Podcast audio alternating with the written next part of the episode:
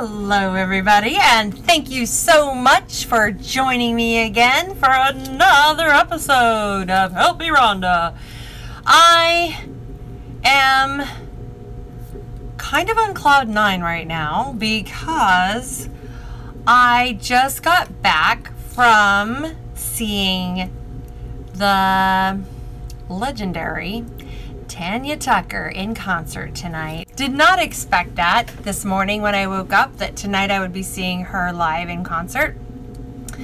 But uh, while I was at my shop today, I got a phone call just before, like literally five minutes before I was headed out the door to go to a client and somebody called. She's like, "Hey, I'm calling. Miss Tanya Tucker's in town, and part of her wardrobe.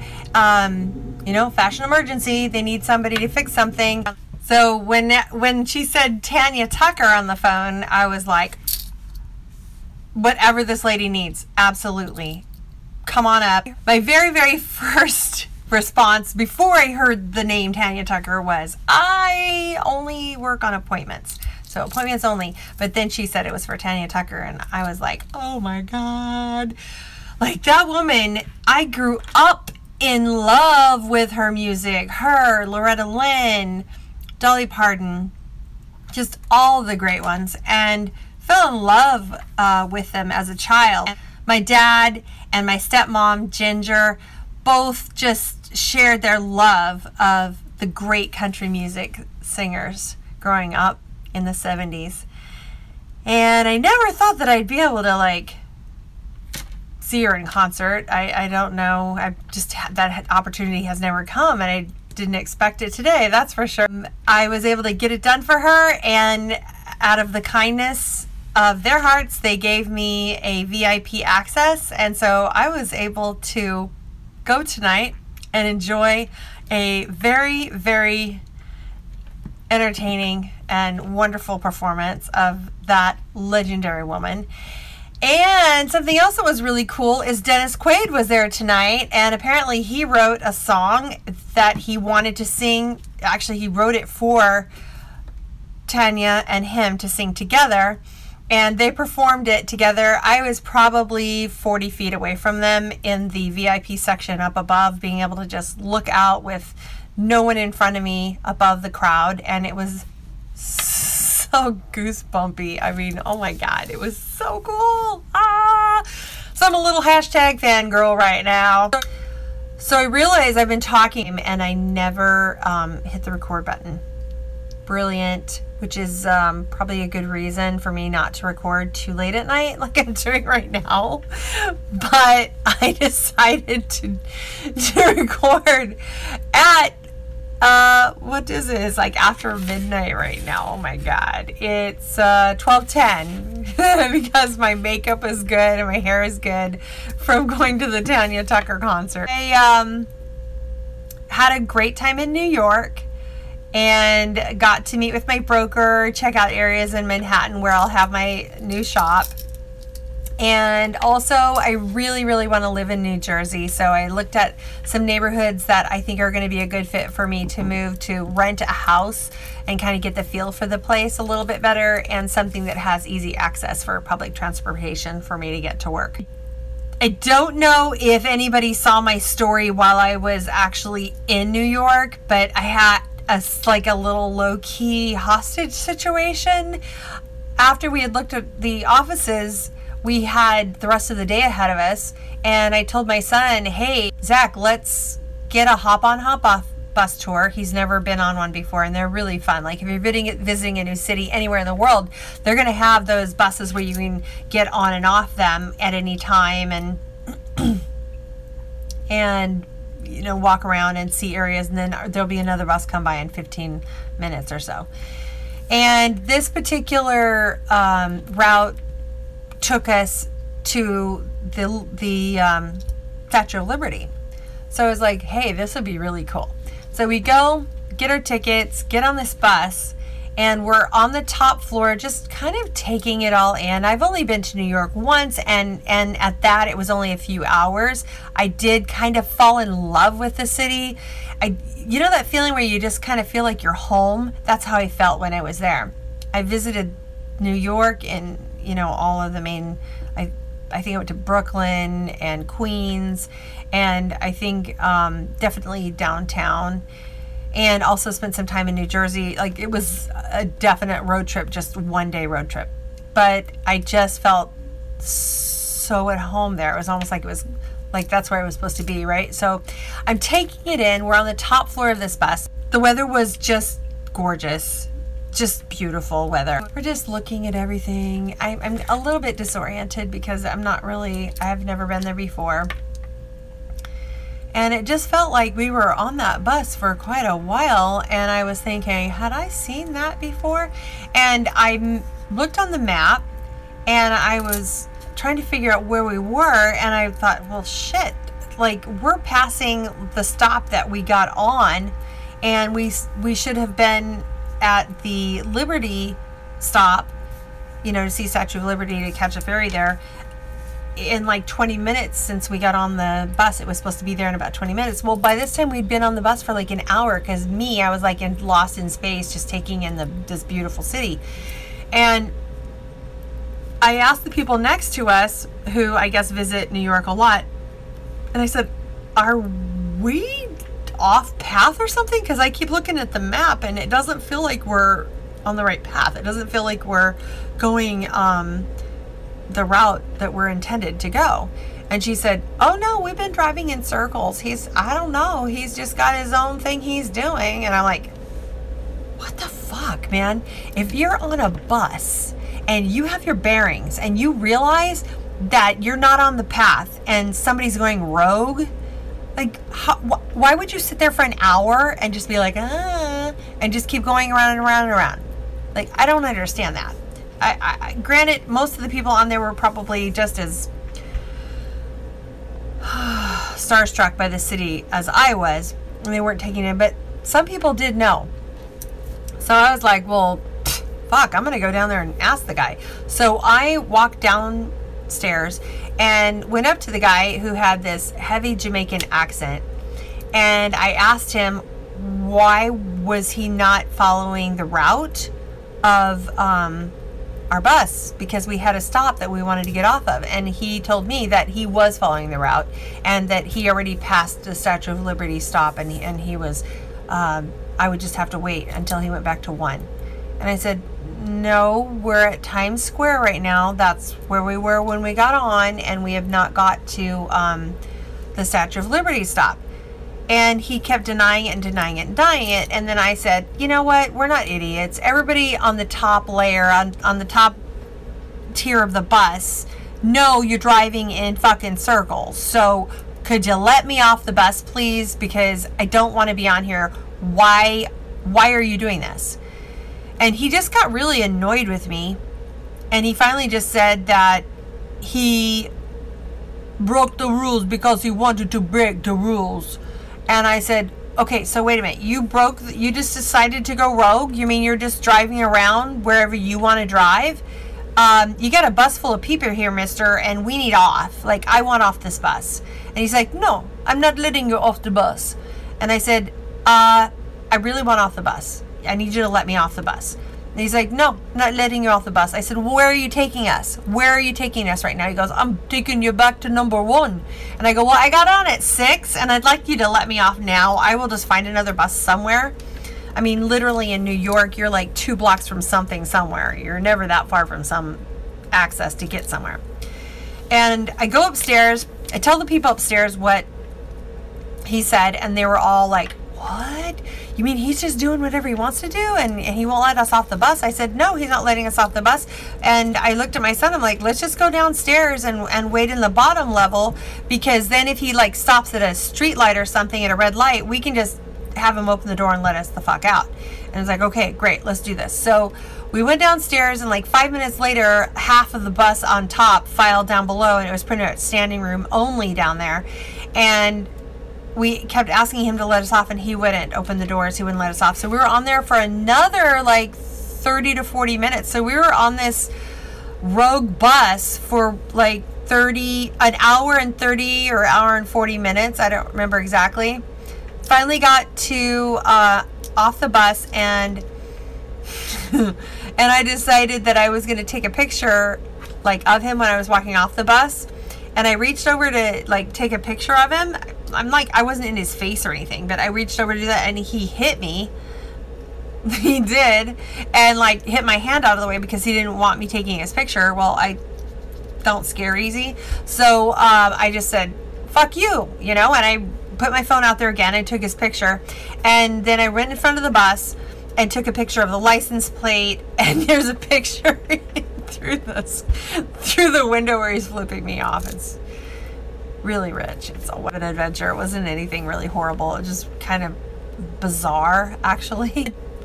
I wanted to talk today about Oh my God. As a tailor, brides come in, and you know, I have to tell you that the majority of my brides are very clean, they have good hygiene.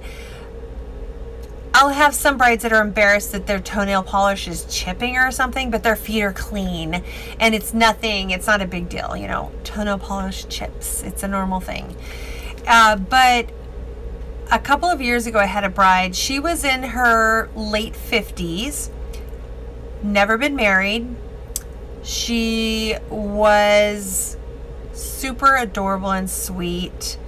And I knew her from back before when I worked in commercial design uh, for my full time job and did this on the side. And uh, she called me when she was getting married. She's like, I really want you to do my dress. Came in my office, and about after like 30, 40 minutes, I was thinking, gosh, something smells funky in here. What is going on? I usually have nice candles burning, so it puts off a nice smell. I'm all about things smelling nice. I, I usually have candles burning. I like things being clean and smelling nice and appealing. And I realized after like 40 minutes that definitely like she had to be nasty up in there. I mean, I don't even know like how do you get how do you smell that bad? I don't even know how you get to smell that bad. How does that happen? I don't understand it, man. Her her love story was that she was she had ran into her high school sweetheart and they fell in love and she was long distance dating, but um, she was very religious. So she said that they were saving themselves for their wedding day. And um, so she wasn't having sex, right? Uh, dude, she smelled like she like she had like 10 dead salmons under her wedding dress. It was so pungent and just so strong and awful that it, it, was making me nauseous. And I was just trying to finish up the appointment, get it, you know, to come to a close. Finally, she's she's in the uh, changing room. And by the way, in my changing room, I always have a package, or you know, wherever you have to change, I have a package of baby wipes.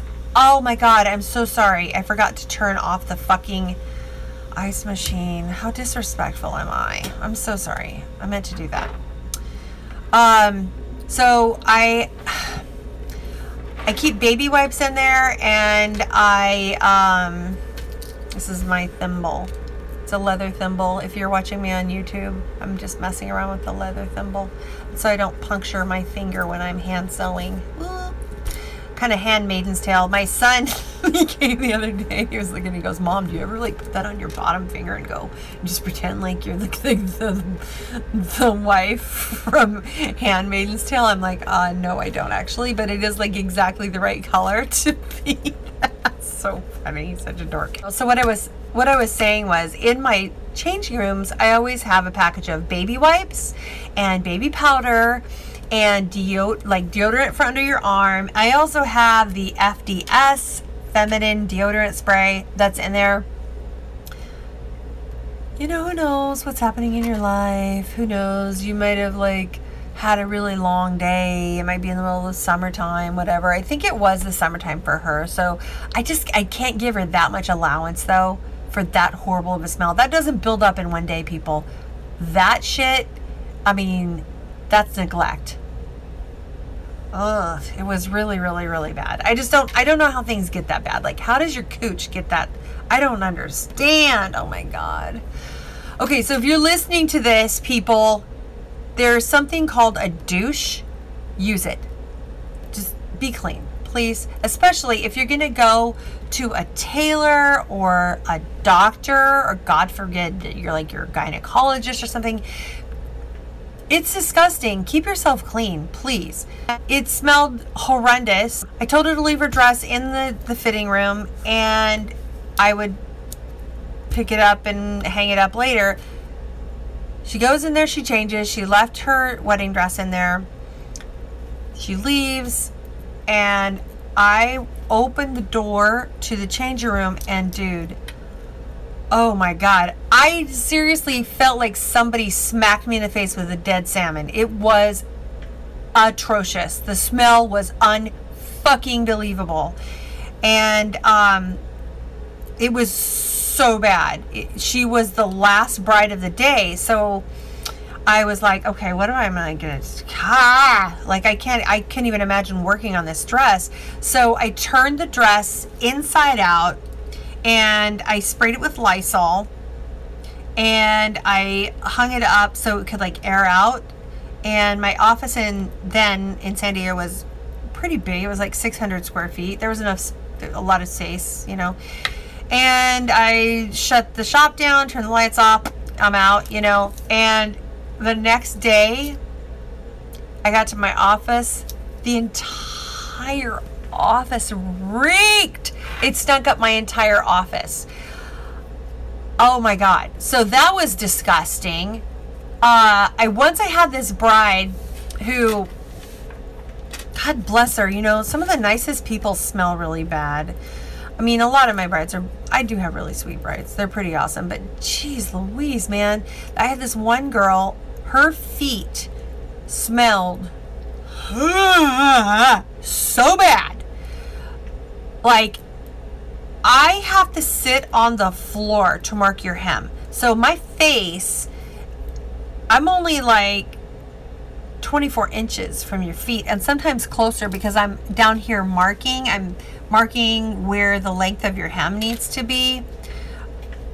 Shit, man. I was like arranging her layers of her dress and I'm on the inside layer of her lining and I lifted up her toes. She did not have any toenail polish on. It's not a big deal. I don't care if you wear toenail polish or not. It doesn't, that doesn't have anything to do with being clean.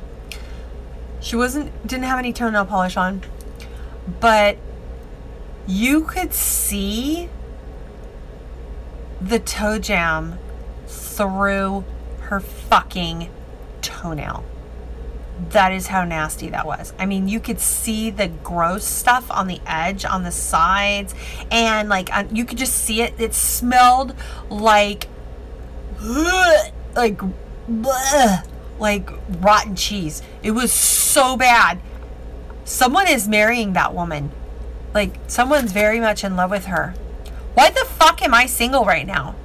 What? Oh my god like nothing on my body smells like. That is unbelievable. Like this just basic basic personal hygiene. Like have you ever had a day where you're like oh my god it's been a long day and you check your arms to see if you know it's the smell check thing and you're like okay i'm good. But still you're kind of like you can smell I can kind of start smelling like after the end of a long summer day, you kind of think, and I'll ask my daughter Zoe because she's always going to be brutally honest with me. And I'll say, Zoe, am I like getting ripe? And she's like, no, no, I can't smell anything, mom. No, you probably just feel sticky. I'm like, okay, well, if I ever smell bad, will you tell me? She goes, uh, yes, I will tell you if you ever smell bad. She's definitely um, got my back. But she's like, hardcore. Like she's pretty rough when she tells tells me, but I guess she keeps me she keeps me on the straight and narrow. Like she dresses me. She's the only way I stay cool when I'm like hip when I'm dressing is by listening to my Zozo. Uh, that was a, a smelly situation. Just please, guys, take care of your cooch, man. I, I, I don't even understand. Like, I don't understand. This lady supposedly was like a virgin, I think she said, at her late six. But, like, what the hell happens? How do you let yourself go like that to where you're nasty and gross and smelly? Like, stop. Just clean yourself up, man. You deserve it. Like, soak in the bathtub, you know? Do just enjoy being clean. Get clean once and you're to like it. It's something you're want to maintain. Really, just give it a try. So that's my gross, disgusting story for the day. Um, being smacked in the face with a dead salmon, practically. I, I'm gonna figure out what I'm gonna call this episode, but yeah. Keep it clean, sister. Thank you for tuning in. I don't know if you were listening to me on the subway or on the bus or who knows when you're listening to me. Tell me when you listen to me. You guys, come on, give me some damn feedback. I want to know what you're doing. I love you and I appreciate you for listening to me. I hope this brings a little bit of a smile to your day and distracts you from the chaos and the bullshit that you might have to deal with. Um, hopefully, I can make you smile. Have a good day. I certainly appreciate you, and I can't wait to chat with you in a week. Bye.